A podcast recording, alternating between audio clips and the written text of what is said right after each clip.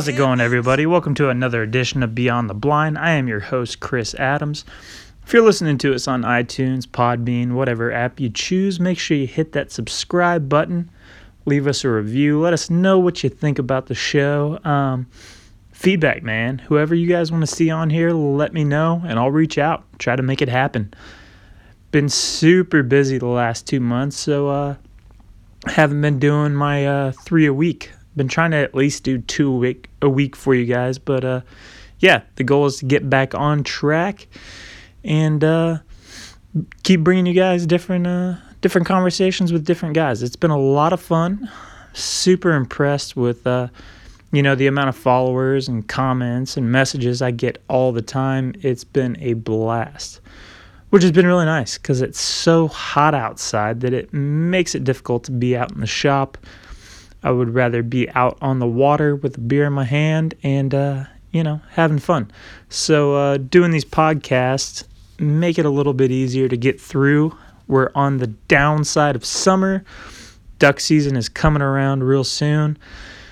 It uh, it doesn't seem like it, but yeah, man, like three or four weeks away, people are gonna be shooting geese up in Nodak.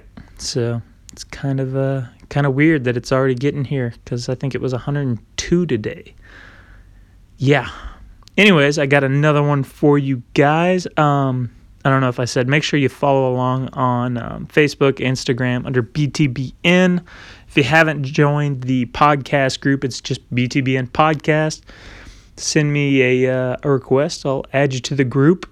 It's a good way to contact me directly versus trying to send me a message because I'm so busy all the time that uh, I'm really bad about responding to messages. So if you uh, comment on the group, I'll probably get back to you faster. If you want yourself a paperweight of a duck call, always feel free to reach out to me. Um, check out Unstable Calls. You can uh, look at some of the pictures of different stuff that I've done in the past. And uh, if you want a really good looking paperweight that's been reviewed as not that bad or half decent, feel free to hit me up. Um, I got a an insert going to get jigged. I'm gonna send it to Mr. Mig this week to see what he thinks about it. It's been a few years since I've sent him one, so uh, if he uh, gives a halfway thumbs up, then uh, we'll send it to get jigged out. And uh, yeah, um, yeah. So I got another one for you guys. He's been turning a calls for three, four years almost. I've been following his stuff on Instagram forever um, we always kind of just chat back and forth. So uh, I'm excited to bring him another one to you. He's another East Coast guy out in Charleston, South Carolina. Without further ado, Mr. Joey D'Amico. All right, man. How you doing today, bud? I'm doing good, doing good. Just winding down, hanging out here in the shop. Oh, that's a. What I'm hanging out doing now, it seems to be the only place I can get some peace and quiet. We were talking right before I, I hit record. I've been in a battle royale with a bunch of uh, seven and six year olds, so I'm ready for a oh, beer yeah. and quiet. there you go. There you go. Oh man. So uh, working on some calls? Yeah, trying to get some stuff together. I've been uh, after the call classic. I'm kind of I finished like right in the middle, like average. so I'm trying to take uh, some of uh, Domingo's comments about my tone board and tweak a few things and uh, get some inserts out with some guys to uh, try them and give me some feedback. So just kind of lining those up and um, I have a, I've had a couple call trades I need to get out. Um, it's been a little slower year for me in the shop, just just because of everything that's going on. I think I sold 175 calls last year, and this year I've sold 16. Dang, so it's uh, it's been a it's been a big drop for me, but um, that's all good. It's a, it's a not a full time gig for me. It's definitely something that I can come out and just throw some shavings and relax a little bit. Is it because of your work schedule with the COVID stuff? Well, I think it's. I think you know. Uh, there's a retail shop downtown that carries. I'm in Charleston, South Carolina, and there's a, a retail shop called uh, Grady Ervin that carries my calls, and they haven't been open uh, much. Um, you know, the traffic's been not great uh, with everything going on. But I just think in general, um, you know, all the all the different uh, festivals got canceled, um, and it just hasn't been a great year for me as far as as far as getting my name out there. But I mean, it's it's all good. I, like I said, it's a seasonal thing for me, and it's it's just it's not a full time gig, and I just enjoy trying to get better at at my sound, and um, you know, that's where I get my enjoyment from. So I get you, man. One of the uh, the things that I do if um, you know I'm having like a slowdown or anything like that, and I'm starting to weed through all the books and stuff like that, is I'll throw up a uh, auction call just on my personal page or on the call page, like once every Mm-hmm. couple weeks. Just something that I turned and nobody wanted to grab it or it was off the books. And um, guys will get a chance. I think I've sold some calls way, way, way too cheap that way. And I've had Uh-huh. a, I've had a lot of other call makers hit me up and they're like, "You got to stop doing that, man, because you're killing, you're killing yourself." And the way that most of the time that it works out is I'll let a guy grab like a you know 160 to 180 dollar call. Sometimes they'll go for like 100 to 120 bucks, but that guy will come back and he'll order five or six more calls over the year and a half. You know, so it ends up Yeah. working out. It's kind of like a not free advertising, but you know, it's that's one of the ways that if it's just slow because I've said it on other podcasts, I don't really care if I sell calls. I just Right. want to sell them so I can have money to buy material. Because Yeah. like you, man, it's just it's for fun.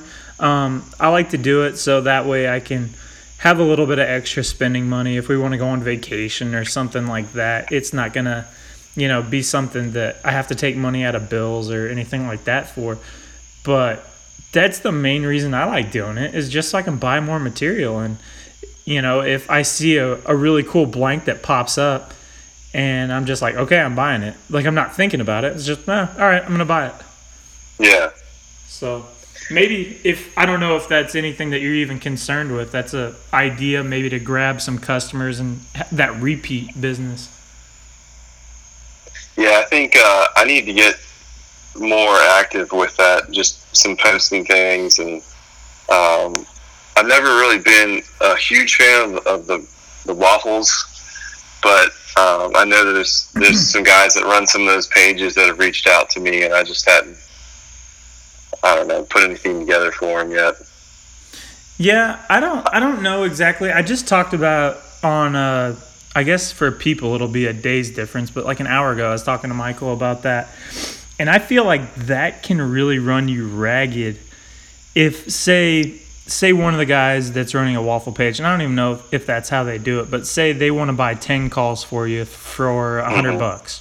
You know, Yeah. you're like, cool, there's a thousand bucks right there off the top, but then they waffle them all for 150. So they make their money and you're making your money. And it's just like you're you know, you'll start seeing your numbers climb for how many calls that you're doing. It's kind of like selling at the retail store, I'm sure. Like Yeah, if you want to put your calls in Bass Pro, you're going to go from making a 50% or 100%, you know, margin, say you build a call for 50 and you're selling it for 100, that type of thing, down to Mhm. like building the call for 50 and then getting $10 off every call. You might sell more, but it's like is the margin worth it? Yeah, no, I hear you. I, I've been blessed to uh, to have uh, the shop downtown uh, here in Charleston to uh, pick pick me, uh, you know a couple dozen calls up last year from me, and um, it, it's just one of those things that uh, I I know the, the owner and um, I know you know a few people that that have taken the time to go in there and and patronize his business and and you know see my calls in there too. So that's kind of a a cool thing for you know I haven't been doing it. Let's see, I started in 2016 is when I got my first lay, so I haven't really been doing it that long. Um, but yeah, just just knowing that uh, that I got that support, that little avenue is kind of it's kind of fun. Well, and I'm sure it's cool to, uh, you know, I don't know if you've met anybody around, you know, your area out at the the marsh or something like that that has has one of your calls or has heard of it or something like that. That's always kind of a cool feeling too. Yeah, yeah. I made some calls for uh, a couple guys that guide that live here in Charleston, but they either guide up in Canada or down in Louisiana, and uh, I, that was mostly for you know kind of feedback on on uh, how the call performed and and how the fit and finish was, and um, you know got some pretty good response from it. So that was uh, a nice thing too. Uh, but yeah, anytime you run into somebody who happens to be wearing one on their lanyard when you're coming out of the marsh is, is a cool feeling. It's it's super weird, man. Um, we ran a little local TV show. I'm sure you've probably heard me mention it. You know, it's it was nothing big and no no famous or anything like that. But uh, you know, it was just something that I did before I started making calls, and then I continued it once I was making calls for a little bit. But it was really weird, like going to Bass Pro, and I only say Bass Pro because that's we're in Springfield, Missouri, and that's the head of it. So that's like our big mecca here. And having people right. recognize me from the show, and it didn't happen super often, but there was occasion, and uh, it was like you actually watch local TV. Like they're like, "Oh, dude, it's so cool," and I'm like, "Well, trust me, uh, you're not missing anything like glamorous or anything like that. We're just yeah, a bunch of idiots yeah. out here." no, that's awesome. So that's definitely awesome. You were talking about the uh, the Call Nuts Classic. What'd you think of it? I thought it was great. Um, you know, I know that not everyone's going to have the same idea for every contest, or um, you know, there's always going to be some not necessarily pushback, but you know, uh, some flaws in people's mind, but I thought it was really good. I mean, so much props to Domingo for running 80 calls or however many calls he did, taking the time to do that. Um, you know, he's a, I guess he's a full time call maker, and I mean, that had to take a good chunk of time out of, uh, you know, when he would have been making calls. But um, I hate to say the, the new normal, I hate that wording, and, and I hope it's not, but um, you know, I'm a competitive guy, so if I can improve, if I can enter something and keep improving, that's what I want to do. Um, I was a golf professional for nine years before I got in, into construction, and I was, you know, competitive at that. Grew up playing sports, competitive at that. So, just one other avenue to kind of, you know, not necessarily express myself, but to to get out there and and try to compete. You were a golf professional, like a uh, like a uh, like a club fitter, sales, or were you playing professionally? No, I did. I was like, I think you interviewed. Uh, was it Randy? Um, somebody else was on that was a golf professional. Yeah, that's I what gonna, I did. I was gonna say I had somebody else. Um, Man, I honestly, off the top of my head, I don't remember who it was. And freaking Meredith works at a damn golf course. I was gonna say, what is what's up with all you guys in freaking golf? I've been helping him with his swing a little bit. He's sending me some videos and trying to get him to flatten out his ball fly a little bit. But um, yeah, uh, I just I started playing when I was younger. I played ice hockey, lacrosse, and golf growing up, and.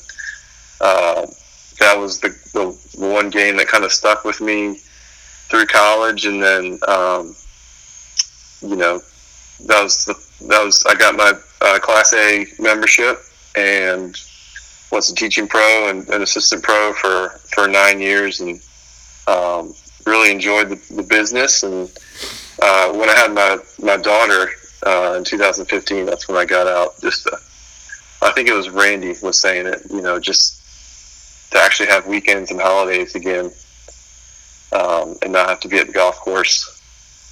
Uh, oh, dark thirty. yeah, right. So, are you from Charleston? I'm not. I'm actually from Southern Maryland. I was gonna uh, say lacrosse, ice hockey, and golf. I mean, golf is definitely an East Coast, lower East Coast thing, but there, I I think I've seen like three lacrosse freaking teams here in Springfield. Like it's not a very common thing. It's super badass yeah, though.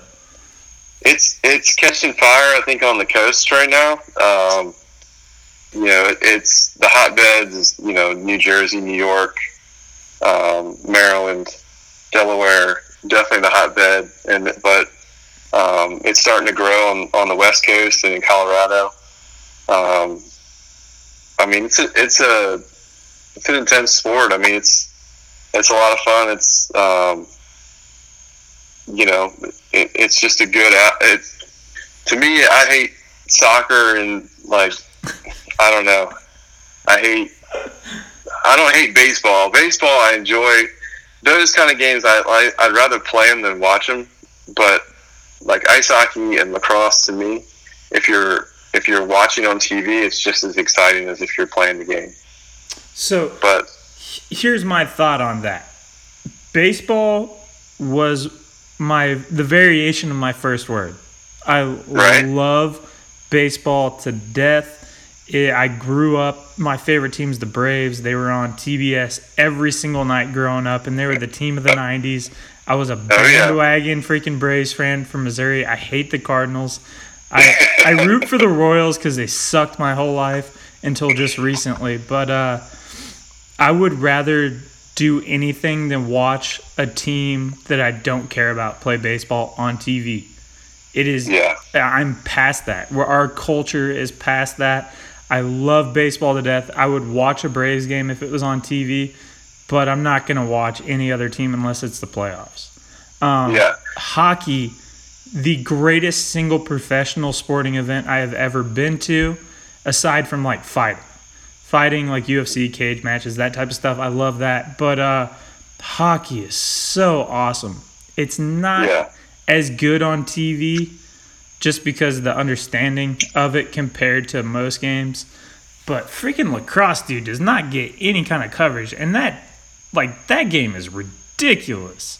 You see some, it's like, it's kind of like rugby to me, man. You don't see anybody watching rugby either, but rugby's freaking crazy too. Yeah. Well, I mean, it's it's. Um, I guess it started with Native Americans, and they would essentially play for turf. You know, they would play to the death for territory, um, and that's how it evolved, like from the Indians. And um, I mean, it's as fast and hard as as uh, as ice hockey is, just you know, out on the field.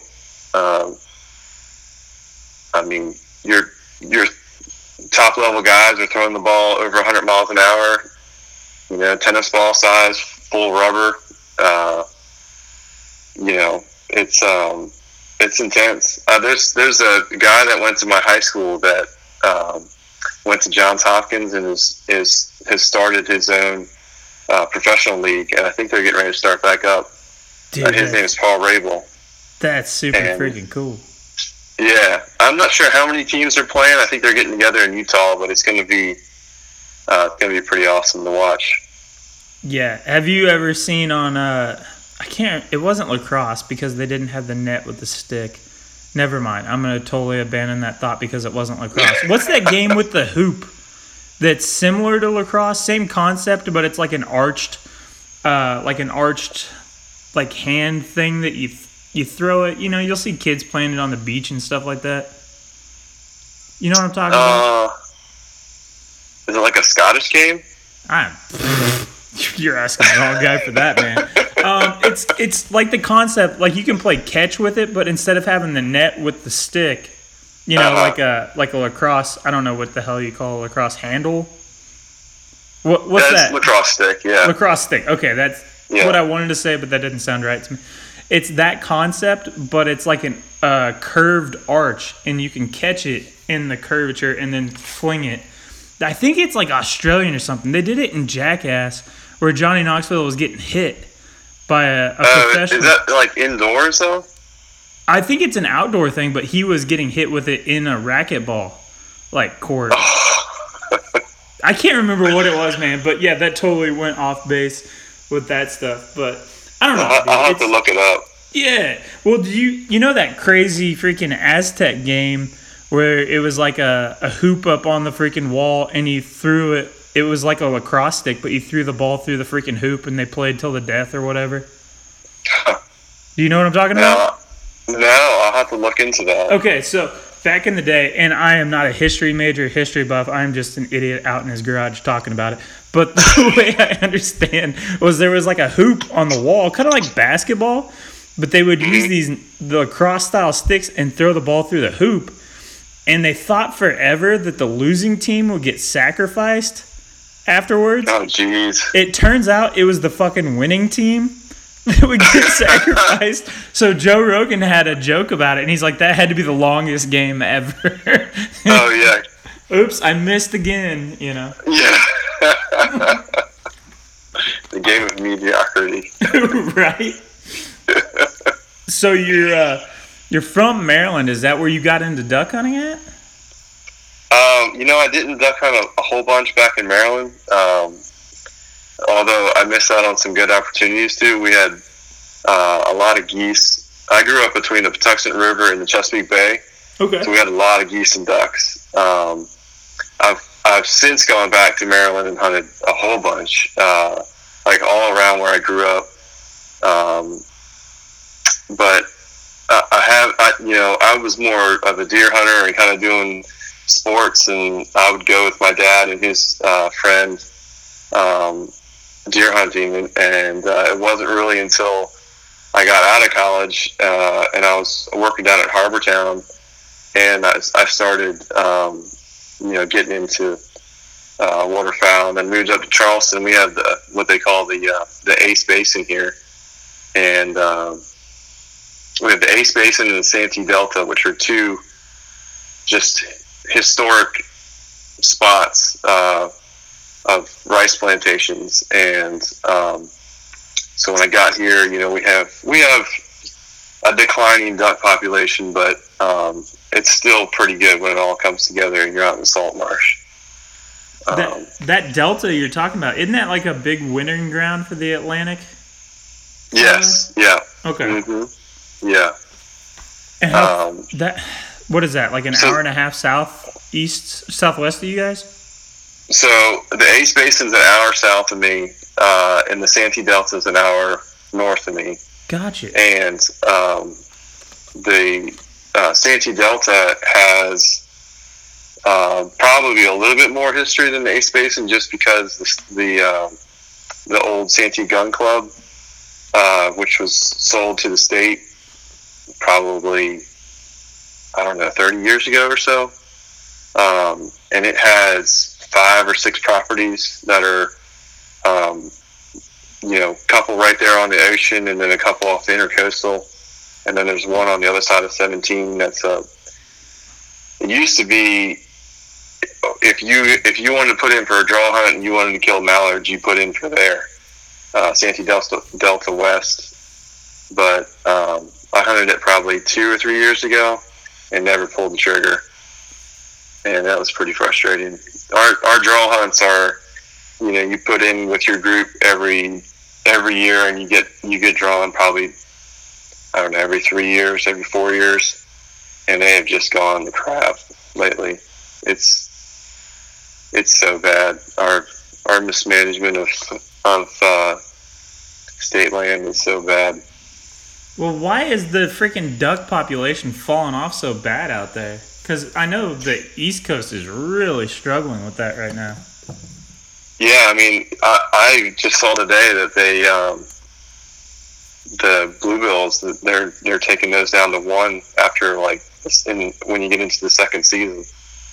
Um, so we're only going to be able to kill one of them.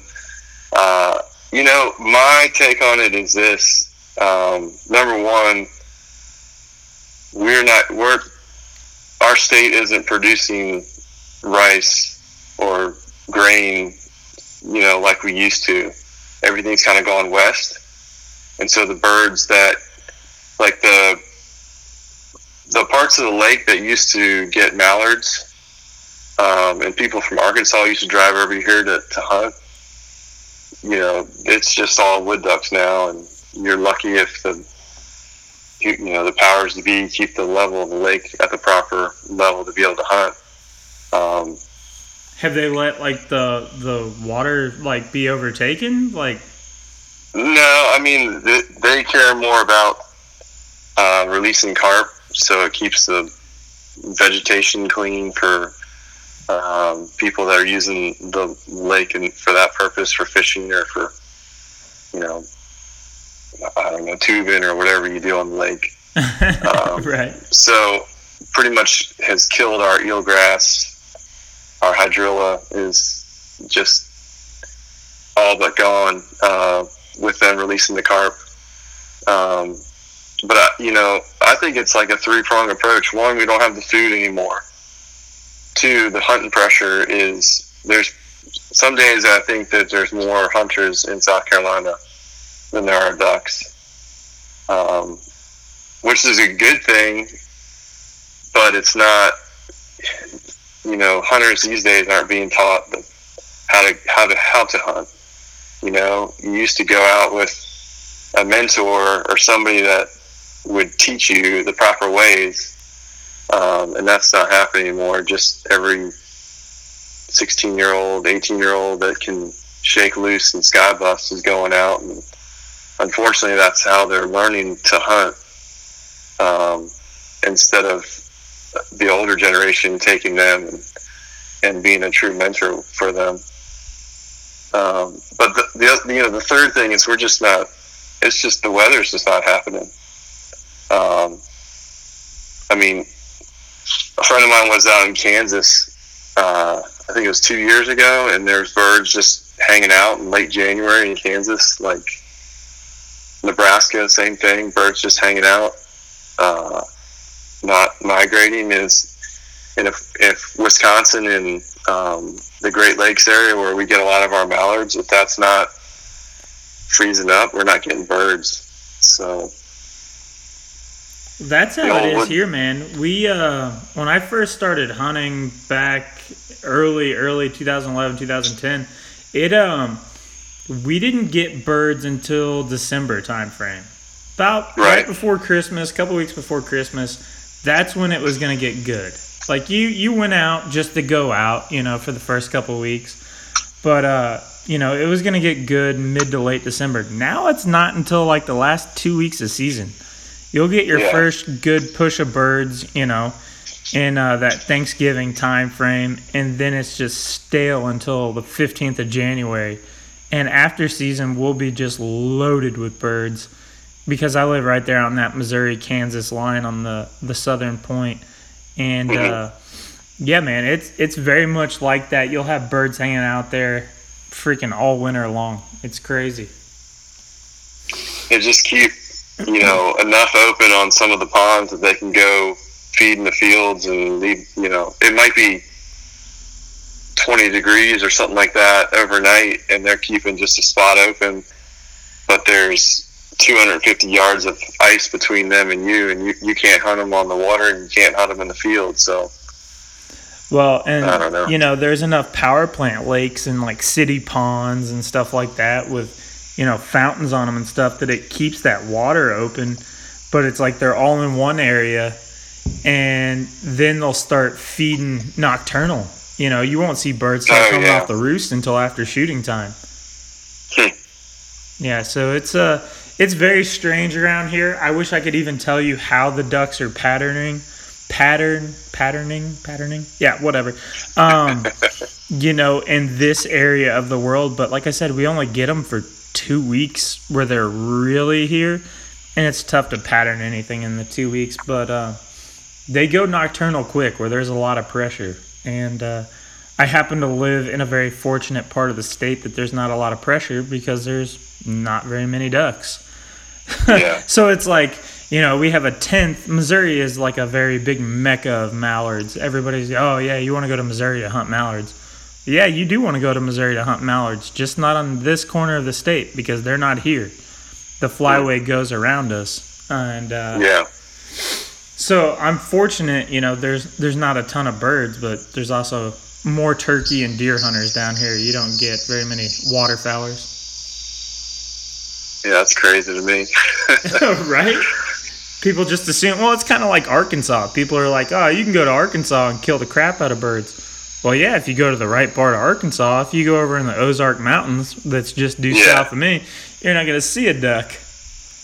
Exactly. So it's super goofy, man. But uh, so how how'd you get into call making? Um, you know, I'm just one of those guys where I've always, you know, I got into to hunting and then I got into waterfowling and then I, I was like, you know what? I think I can make a decoy. And so I made a dozen decoys and then messing around with some calls and you know what? I think I can make a call and um, just one thing led to another and um, you know, it's kind of just I think most waterfowlers are they want to train their dog. They want to build a boat. They want to, you know, make a dozen decoys. They want to kind of put their twist on things. You know, I'm not saying I hunt over my own decoys, but you know, I sure took some time to figure out how to do it and learn about the history of it. And then, you know, maybe when I'm not chasing the my little girl around and I got some extra time after work, I can kind of do a couple more uh, things just to keep the season going. You know, um, I think my, you know, I've I've trained dogs, I've uh, built calls, I've made decoys. I think my next thing I want to do is build a boat, build some sneak boats to take down and hunt in the salt marsh. Um, I think that'd be pretty cool. Have have a, a boat you made blow call you made over shoot de- uh, birds over decoys you carved. That'd be pretty cool. That's dude. That's a throwback to 1900, man. That's I was talking to uh, Waylon Thompson about just the same thing. You know, he doesn't do his own decoys that I know of yet. You know, but uh, those guys who are just I think you said it the best. You know, with just a way to stay involved with waterfowl season that doesn't involve the uh, 60 or 90 days, whatever you get for your season. Just a way yeah. to be surrounded by it. But like you said, so many guys are finding a way to do that. Whether it's dog work, calls, decoys, the boat thing, dude. That's that sounds crazy to me. But uh, I'm super excited to see you do it. you were in the Navy. I heard you talking. I was like listening to uh, one of the, I think it was uh, Domingo's podcast, and y'all were talking about going out in the boat, and you were like, "Nope, not gonna happen." yeah, nope. And that's exactly right, man. I I love the Navy. I love the ocean. I love being out in the water. I've been out in the water every single weekend this summer. Um, but yeah, being out in the water in the freezing cold doesn't sound like a great time to me. Uh, well, if I had if go ahead, if I had corn, if I had cornfields and uh, you know other agriculture around me, I don't think I'd put waders on the rest of my life. Man, I uh, I struggle to put waders on. We don't have in this part of the state. We don't have hardly any ag land. That's why it's mm-hmm. not super. Uh, ducky in this part of the state. We have a lot of clay and rocks. I live in the Ozark Mountains. Um, uh-huh. So it's not great for that, but I can drive an hour and a half in almost any direction aside from just straight south and be in some of the best duck hunting in the yeah. world. So yeah, man, I hate waders with a passion. Um, I wear uh, my lacrosse knee high boots as much as possible. If we're gonna be yeah. hunting over water, decoys aren't going, you know, over two feet deep if I can help it. Yeah. But uh, yeah, man, it's boats are just so sketchy, and like around here, you have a couple of really good lakes that are just, you know, for around here, really good duck hunting lakes but every single year you hear of somebody freaking capsizing a boat, freezing to death, drowning, doing something crazy, and there's that's my biggest concern. Like if it's just me and one buddy out in a boat, I'm not worried about it. I've spent enough time yeah. around boats. But if it's me and we have three or four guys and dog decoys or you know uh, somebody that we haven't hunted with before, I've been in boats before where people they stand up or something crazy you know, and, and yeah. like a 48 foot wide or 48 inch wide, and you're like, dude, sit down. Like, we're already, oh, yeah. we're at our limit right now. We're not, you know, I'm not going to overload the boat, but I'm not going to be stupid and stand up and try to start flailing around. I, uh, even if you make it back to shore, you, there's a good chance you're going to freaking freeze to death. Oh, yeah. So. No, I guess I'm in love with the, uh, you know, the idea of like, I, I am very outgoing and I hardly hunt by myself, but uh, there's some kind of nostalgic vision I have of like, you know, up in New Jersey, they had like the Barnegat Bay sneak boats, and it was just like one guy, his his dogs, some decoys, and they sailed them before they had you know outboard motors, and like to me that style of boat would work perfect here in Charleston. little push um, pole style. Yeah, and just depending where you're putting out, and you know, not not a long run. I mean, you're not really going to kill a bunch of puddle ducks where it's very deep water, anyway. So if you're not really scouting and figuring out where you got to put in, um, well, to, his, to each their own. No, But- no, man. I I can't. I 100% get you. I can't tell you how many great hunts that I haven't had because I didn't want to take a boat to get there. And if it's Yeah. not if it's not walkable, and there's a lot of times like you know me and my buddy, we main. I have like a group of two or three guys that I hunt with all the time. We just kind of rotate, you know, back and forth. Who can go today? Who can't go today? There's usually Uh-huh. four or five of us, and. uh you know the weather will be right and we know the history of different places and you know what to expect for the most part and if there's birds around they're going to be using this hole because everything else is froze up this bend of this river is going to be really good and there's been times where I'll uh, I'll hit up my buddy. I'm like, hey man, the weather's looking right for this one spot. I know we haven't been there and scouted it yet, but uh, you know, you want to get out there and check it out. And if it doesn't work out, you know, we'll start running around different places in that area and check them out. And he's like, or you know, it's been me too. It's like, yeah, but that place is like a good freaking half mile walk in, and uh, we have a lot of places around the house that we can go and drive straight up to the blind and you know Sure. throw out the decoys and shoot three or four birds and go back home by eight o'clock. At the Waffle House on the way home. Dude, it's there's not even a Waffle House in between some of the places. Oh, jeez. Yeah, it's uh it's like I said, man, the thing about uh being down here is I live just south of Springfield, like 10 miles, and it turns Mhm. into all like cattle field lands after that. So you have like big cow ponds and stuff like that and natural springs and just different little water holes and there's a lot of resident geese that hang out around here. We had a good you know, um in that one specific area, we had a good resident population of like 80 to 100. Stays pretty consistent even with us hunting them. And it's Yeah. like if all else fails, if nothing's looking good, we can go out. My buddy has a one of his blinds is like I don't know, a quarter mile from his house. And it's like, yeah, we can just drive out, throw out stuff. It's like 10 minutes from my house. we don't have to put any work into this thing. If we shoot something, cool. If we don't, we'll go home and have some breakfast. The, the old Char- Charlestonians call that a slip slipper shoot. That's a slipper shoot.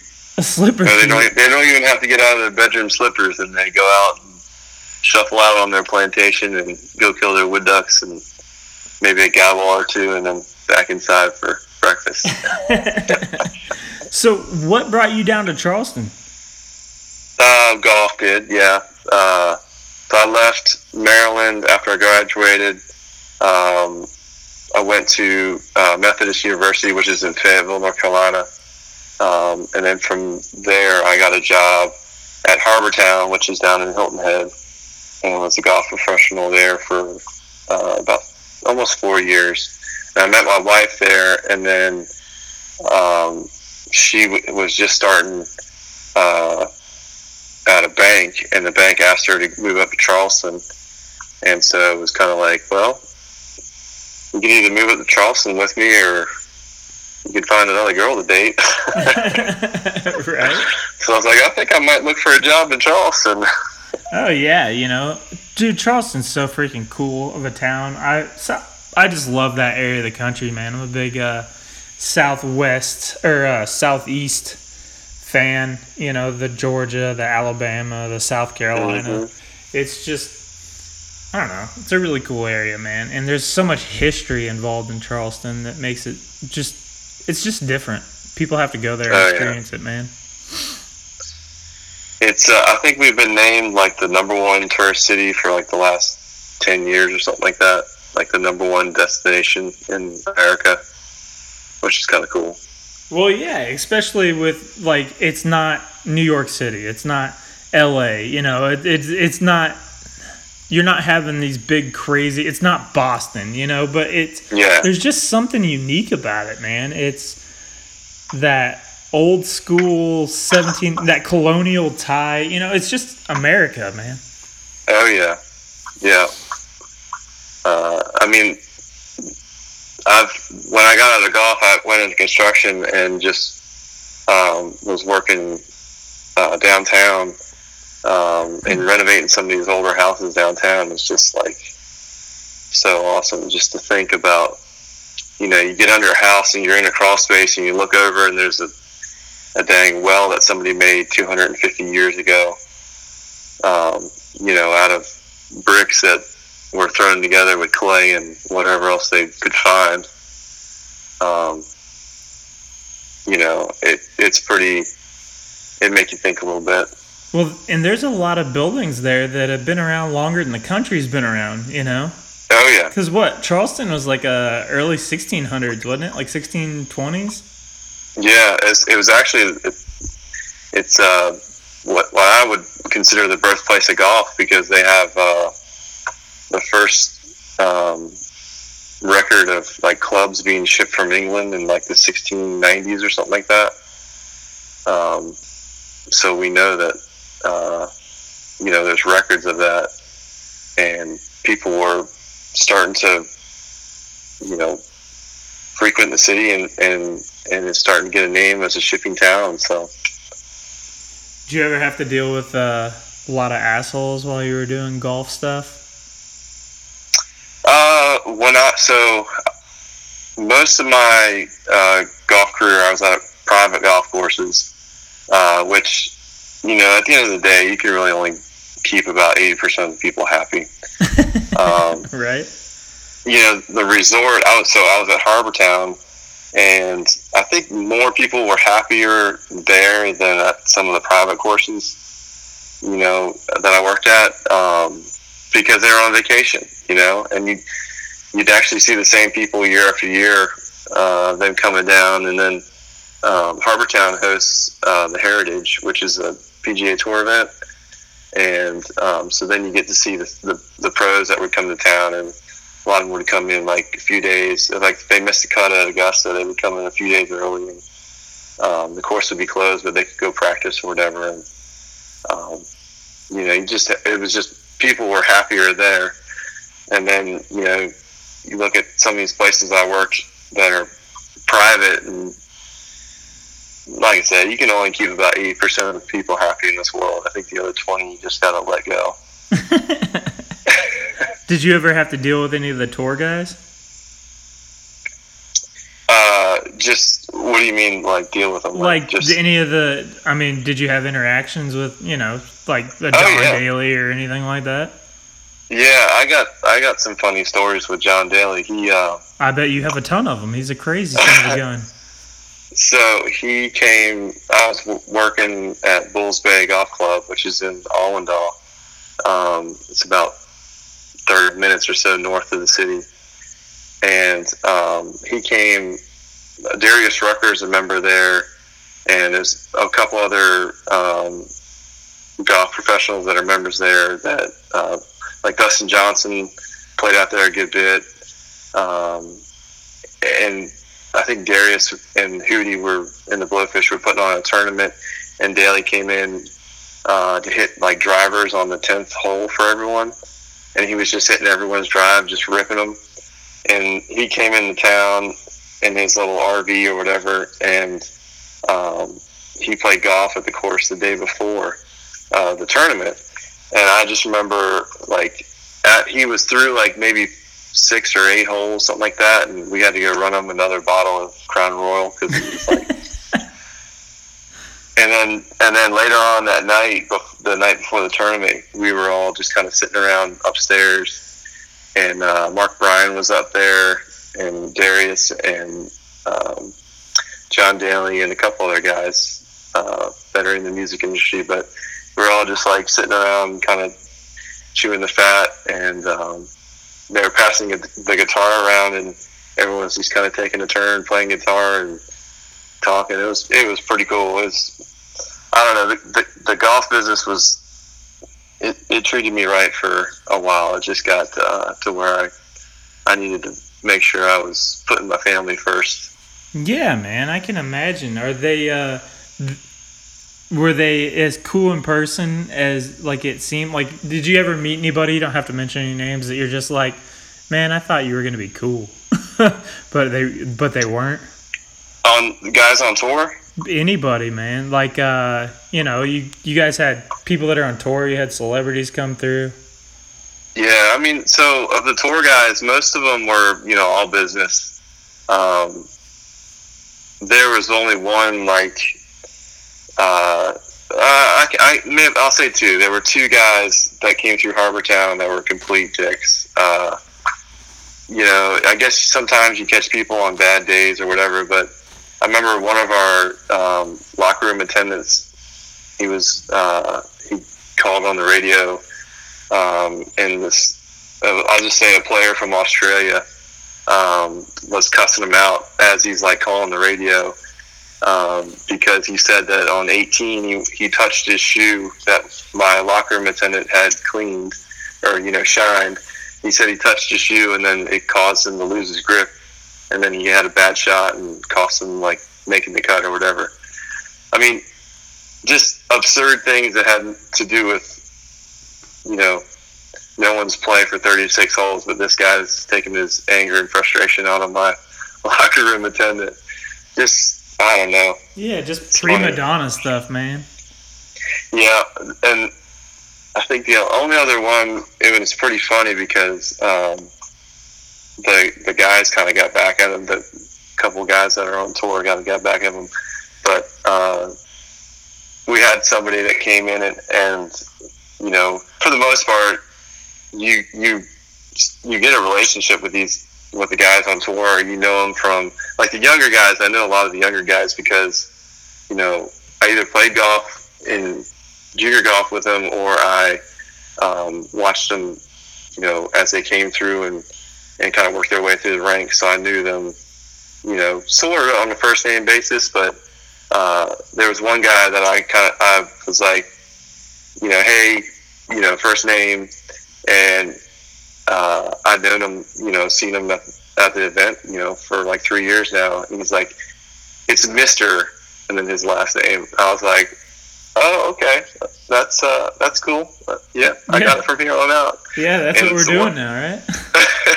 and one of the guys, one of the other pros, uh, heard heard him, you know, say that to me in the in the locker room, and he went and got a piece of paper and he like you know, just bastardized him, you know, put like Mr.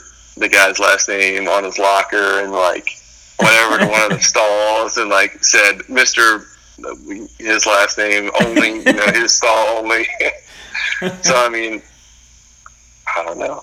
Life's too short to be that you know, stuck up. hey, arrogant, man. When you there's a thing when people, you know, they get to a certain level of success that they uh, they forget where they came from, man. Yeah.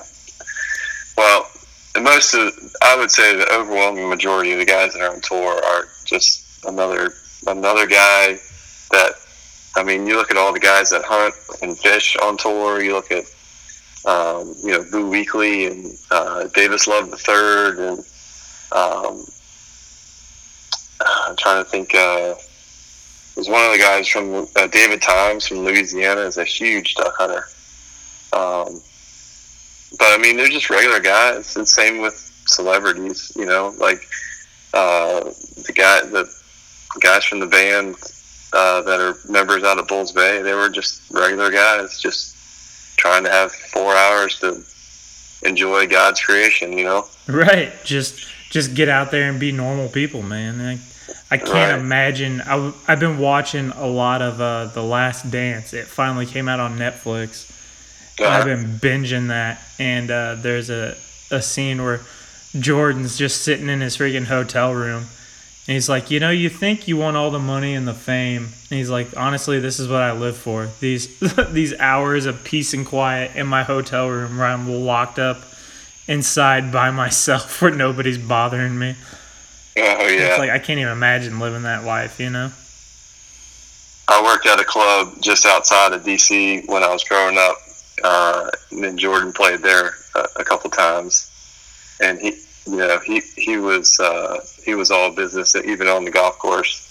But then he would get done and and be smoking a cigar and and chat it up with us, you know. So it was pretty cool. Yeah, dude, that is so freaking crazy. See, you're over here, we're talking, and if I wouldn't have brought any of that up, you wouldn't have mentioned anything. you guys kill me with all these crazy stories and life experiences I have to dig and div- dissect out of you guys. Man, I hadn't talked to golf in a while. I, I'm just um, The yeah. forgotten part of life. yeah. Do you crazy. still get out and play? A little bit. Um, I think I played maybe a month ago. Then I played nine holes a couple weeks ago. Um, but you know, like with this COVID thing, some of the courses were closed, and I'd just be chipping or hitting pitch shots in the front yard while my little girl's on the slip and slide or doing running through the sprinkler or whatever. So um, I don't know. I mean, I it's one of those things where I've done so many repetitions, I can kind of pick up a club and it's like riding a bike. Um, so it, does it, it doesn't go far away. I'll just say that. Right, right. It's always just kind of hanging out and at least being somewhere where you can do some, you know, a little bit of chipping. And I don't know if you Mhm. you cut a putting green or anything like that, but I'm sure you've got Yeah, it's funny. My my father in law, he and I just built a little uh, astroturf putting green at his house, and uh, like he he lives out on Folly Beach, and and uh, so the girls will be wanting to go to the beach, and all I want to do is like drink beer and putt. put at the Right. putting green. It's it's just like waterfowling, man. It's uh it's a way to stay involved with the game, even when you, you can't even be playing it. But it's just a That's way to right. stay involved, man. That's right. Yeah. So I, I mean, go ahead. a lot of guys, a lot of guys will send me videos. I mean, members that I taught years ago still send me videos on on their golf swing, and I, you know, shoot them stuff back, and so it's nice to kind of stay involved a little bit, even though I don't, I don't really have a home course to be able to go teach at or whatever. But um, it's nice to know a member from a club that I worked at eight years ago still, you know, reaches out to me. Well, yeah, man, that makes a, a huge difference. And I don't know, it just lets you stay in that teaching aspect of things, you know, because that's something that never goes away. Um, Oh yeah. You know, you do a certain thing with a guy, or like I had a lot of buddies that I used to lift with in the Navy that weren't super familiar with lifting. And then, you know, it's been almost a decade now, and I'll still get them hitting me up and they'll be asking me about something. I'm like, dude, there's Google. You can look that crap up by now, you know? But it's like, it's still cool just to kind of stay a little bit involved, or I'll get people asking me some some duck call questions or something like that. And it's just, Yeah. It's fun, man. I, it's that giving back. I've talked about it on a, lo- a lot of other podcasts with that type of stuff about back in the day where people didn't share secrets, didn't share information. And nowadays, you know, with everybody, everything's kind of an open book, aside from like some really, if you had to put in a lot of work to come up with a process, a finish, or something that's just completely different, like I get people Yeah. not wanting to give that away, but all the generic stuff, like pretty much everybody's an open book. So it's really cool. Well, I like to. I mean, just like golf was for me, it, it's all about relationships. I mean, I I love that Chris Owens and Brad Samples are an hour and a half for me, and I can hit them up on Messenger and you know get their opinion on stuff, or send them an insert to, for them to blow and give me some feedback, or um, I'm st- I've still been trying to catch up with Chris Owens. He, they have a I think a place that that uh, maybe like family has a place down here in Charleston. They come down every once in a while. I'm trying to catch up with him, maybe get some shop time hanging out with him. But um, I just love that, you know, I can reach out to Brad Samples when I'm having issues with something, and you know, he takes five minutes out of his day to put a little video together and send it back to me. It's kind of cool. Well, it, yeah, man, that's the thing that I think people just don't realize how big of an impact they're making by just the little tiny pieces of advice they give somebody who's new. Um, I've said it, you know, when I first started, freaking Mike Stelzner was like one of the first guys who was like, hey, man, yeah, you're doing good. Keep doing this, work on this, work on that. It took him two minutes out of his day, but it made a huge difference to be like, dude, this dude's one of the best guys ever. And he's yeah. given me, you know, advice for free. Like, it made a huge difference to me. And that's one of those reasons why I've just always tried to I'm not the best guy in the world. I don't know the most stuff, but I know a little bit, and I'll pass it on.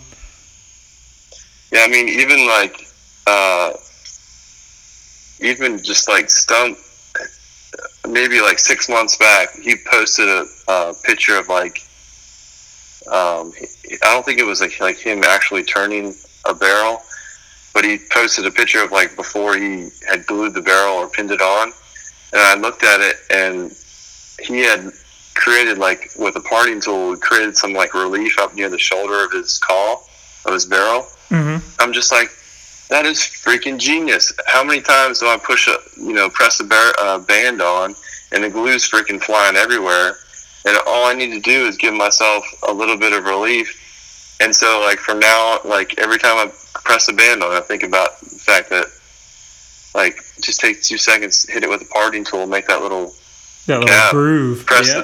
The, yeah press the band on it and like saves from me from trying to wipe epoxy off everything. So right, yeah, man. It's the the little tips and just you know the things that you do now. You've been doing it for four or five years. That mm-hmm. you know you've just learned from other guys. You've learned from screwing it up yourself. Like that's the fun. Where I could see how that would relate to golf or any type of discipline that you're trying to learn is just picking up all those little things over the years and just working an inch at a time at getting better, you know? Oh, yeah. oh, yeah.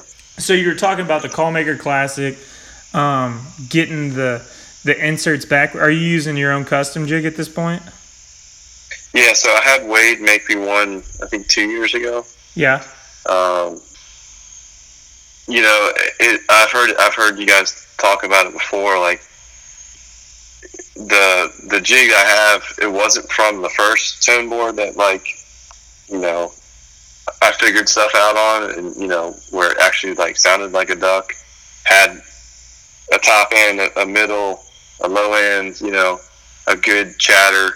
But it, it, it's probably like the tenth or eleventh variation off of that call, um, and so for a while I've just been you know, trying to make that the best I can. And um, I, I don't know. After talking with Mingo, and uh, I sent uh, insert to Brad and got some feedback on him from him.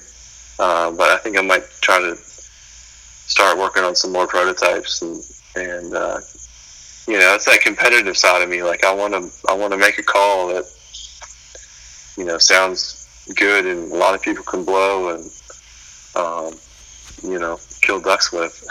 well, yeah, and it's that constant evolution of always trying to build, you know, a better mousetrap and mm-hmm. constantly adapting to it. Uh, I just released the podcast with uh, Michael Meredith like an hour or so ago, and we had a mm-hmm. pretty in-depth conversation about, you know, getting to the custom jig and how that will allow you to make your call even better by learning different things and back pressures. And it's like you know you have that clean starting point of it. So he's he was just talking about how much of a difference that can make you know because you start on that flat jig and you learn a lot. And you figure yeah. out how to run a call. You figure out how to well not how to run a call but how to diagnose a call and build a tone board and he's like and once you get that custom jig he's like i, I made the uh, the comparison of like dropping an LS, like buying a crate LS motor. It's like now you Yeah. have this platform, this clean, Right. proven platform. Now you can start adding your exhaust variations to it. Now you can, you know, change your barrel length, tone channel, and really see the difference that you can make with your own call. So the the tinkering and R and D, man, it never stops. I think Oh yeah. I think I saw Kep, Mr. Uh, John Kep, just posted a picture of uh, a newer Some clear jig. inserts. Well, yeah, the clear inserts. He's working on freaking uh, flat jig again, and he just posted like a year ago of another new jig that he had out, and it's like even guys that have been doing it for 15, 20 years are constantly tweaking and tinkering, man. Right. Yeah, I mean, I think that's the that's the beauty of it. Like you're saying, build a better mousetrap. I mean, um, you know, whether it's improving a, a boat or a duck call or I don't know, however you can be more efficient at doing stuff. I mean, that's what that's what kind of drives me. What would you say is your uh, your biggest challenge while learning how to make calls and you know what was like the biggest step? Was it figuring obviously the tone board's such a give me. So everybody's just gonna say, well, figuring out a tone board. Well, yeah, that's a give me. Everybody knows that. What was your other biggest challenge trying to figure out? I think consistency, whether it was drilling or um, just trying to be uh, trying to get from A to B as fast as possible without and have the, the tightest I guess like a think like a machinist would to have the tightest variance. Because at first you know when I first started I was drilling barrels on the lathe and uh, you know I was getting a, a bit that moved and then trying to figure out you know going to uh, Brad Point uh, bit that I had started maybe a hole with with another bit and then all of a sudden you know that got better. The consistency of my the you know the five eighths hole in my barrel got better. Then getting a drill press once I could afford it that could you know had three inches of travel that I could you know take it put it in the vise and, and drill there. Um, you know just even like when I'm drilling out an insert just knowing what speed to turn on knowing you know that I need to start have a little starter hole for my insert so that my quarter inch tone channel doesn't go you know Start off to walking the right or, yeah exactly um, I guess when I'm when I'm whenever I'm working, I'm always thinking like if I was a machinist, how would I make it perfect? You know, how would I dial it in? And so, you know, whether it's a, a better chuck or, you know, uh, when I first started turning, I joined like this woodworkers group uh, that was in Charleston just to like just get hands-on time with guys that have been turning stuff for like 50 years. They're not, you know, I turn duck calls, they make bowls that look gorgeous, but I'm still learning, you know, how to put something on a, a chuck properly so it's going to spin consistent on your lathe and what's what speed and how to finish things and sharpening tools. You know, I, I started with high speed uh, steel and now I'm in the carbides and um, which I in, which I like a lot better. But um, I agree. but just you know that experience learning how to how to sharpen from a guy who could do it in his sleep um, you know is totally invaluable i mean if if someone's just starting out i mean you gotta you gotta find someone that can help you well I, I guess you can go and make your own mistakes and it takes 10 years to get somewhere where you can get in six months in this day and age you know Yeah, yeah, man, definitely. It's it's almost like slow down. Everybody, uh, you know, it's just like slow down, take your time. Mhm. You'd, you're gonna eliminate a lot of the screw ups. I think everybody's had that, you know, that moment of ah crap, I should have slowed the heck down, or they Mhm. they drilled out that clear acrylic and you're like, well, uh, that was too fast, and I didn't use enough lubricant, so now this is trash. you know, it's uh, it's those little things that you have to learn the hard way, or you can slow down and try to figure it out and ask questions. Yeah. Oh yeah, I've got the I've got the firewood box. I've got it's it's it's grown. if if you don't have a firewood box or a collection of old junk crap Yeah. calls that you're like, oh, I'm glad this thing fucking stayed at the house, you know, then you're not doing it. you're not doing No. it right. I uh, I told I said it on a podcast a while back, and it's like if you're still tearing up wood three or four months in, that means you're trying to progress. You're right on Yeah. pace. You know, you're in a good Mhm. spot. Because if you're not, you're not taking enough risk, and you're not trying to figure it out. Because anybody That's can go out there and buy a P1 freaking public jig and buy all their tooling and start spinning stuff that'll sound, you know, vaguely like a duck within a couple of weeks. Anybody can do that. But if you want to push it to the next level, it's going to take a whole lot of screwing up. Oh yeah, I mean that's going on on THO and and Wade's website and just reading through those two websites has definitely you know that that definitely progressed me the fastest. And then you know as I'm trying to get better with the craft just you know reaching out to other call makers who I know are successful and just kind of picking their brain. And um, I think I've sent Meredith a couple inserts to blow for me and, uh, you know, get feedback. And um, I mean, just the, the, the uh, call making industry and the, pe- the, the people who are in it are just wholesome, just great people. Uh, and they're just full of knowledge and it's just you know you can't just go after them and and demand like tell me how to do this. But if you you know take the time and and reach out to somebody and maybe find somebody in your area it's it's amazing how fast you can kind of progress. Yeah, man. It's we're all very unique group of guys that are just doers. And uh I don't know. I, I maybe I'm singular. I know a lot of other guys feel the same way. I have a hell of a lot of hell of a lot of respect for anybody that turns a call. It doesn't matter if they turn five a year, if they're turning a thousand a year, because you know you had to go out there and you had to learn and you had to take the risk and you had to risk the embarrassment of making a horrible call because it happened to all of us. And oh yeah. you have to go through those progressions and i have a hell of a lot of respect for those type of guys because they're so similar to me. And Yeah. uh, the mindset's just so similar even though you might be from a completely different background different style of doing things it's just just doers man. People that aren't looking for excuses not to do something. Oh yeah yeah it's funny i've heard you say before like uh, some of the first calls you wish you could have back or maybe meredith was saying he wishes he could have some of those back but about a hundred of Um, them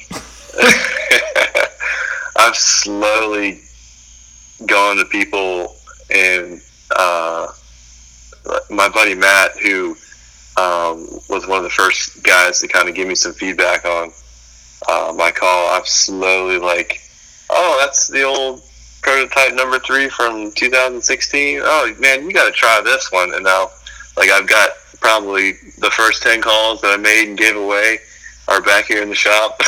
nice the old bait and switch. yeah, yeah, man. I see. Uh, I'll see him come up on the, you know the Sunday call maker trade every now and then, and I'll see some like really old ones. And uh, somebody will message me and ask me about it. I'm like, hey man, if you don't like it, send it back to me because I'll take that sucker out of rotation. And I'll put it back on my my collector's pile, and I'll give you a pretty big discount on a new one. You know. yeah. Yep. I was like, they, they've come a long ways in six years, man, five years, whatever the heck it has been. And uh, Oh yeah. we'll make it work out for you. But um, if if people want to reach out to you, man, and grab a call, if you're taking orders, we're gonna get a hold of you. Yet. Well, I've got a I've got a website. My my call uh, company's called Tekton Game Calls. Um, I've got a website.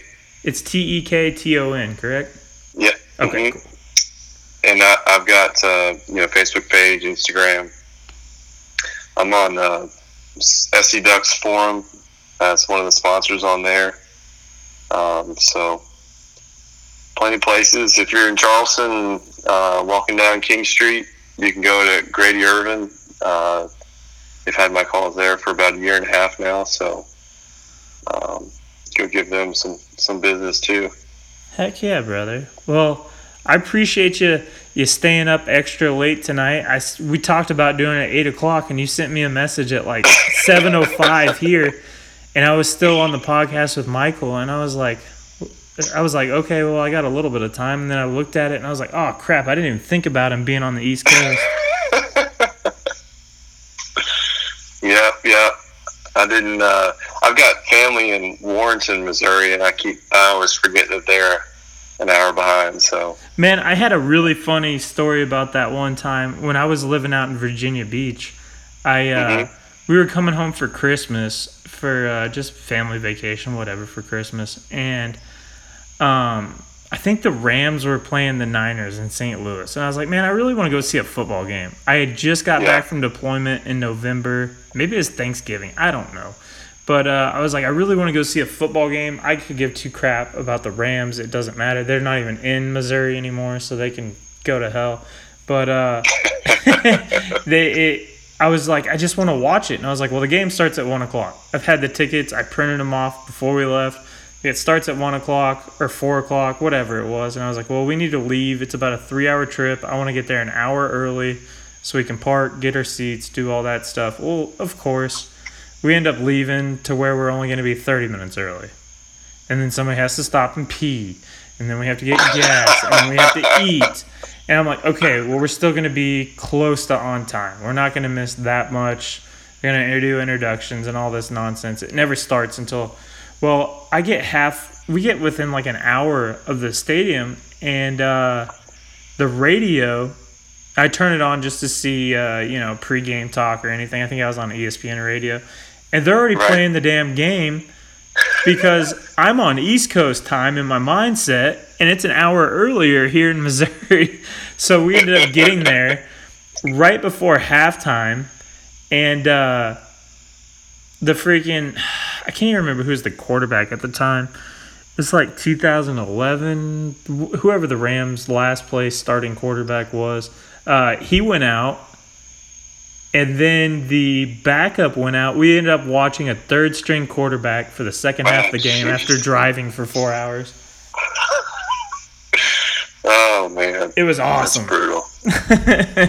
but anyway, brother, that's brutal. I appreciate you coming on here, and uh, it's been a good one, man. We've been needing to do this for a minute, and I'm glad you did it. Yeah. Well, thanks for thanks for being a champion for us call makers, and uh, kind of just doing your thing, man. I think it's I think it's great, and uh, if you ever need chat again, let me know. Absolutely, man. And uh, if I ever get out your way again, I'll have to hit you up. Yeah, let me know for sure. Uh, we can go hunt or go fish or do something. Uh, we've got so much to do around here, so bring the fam out, and anytime you're welcome. I appreciate it, brother. If you're ever in this area of the woods and you need to see a couple ducks and shoot a goose, feel free to hit me up. right on, right on. I appreciate it. no problem at all, man. I hope you have a good night. All right, be well. Take care, bud. All right, bye.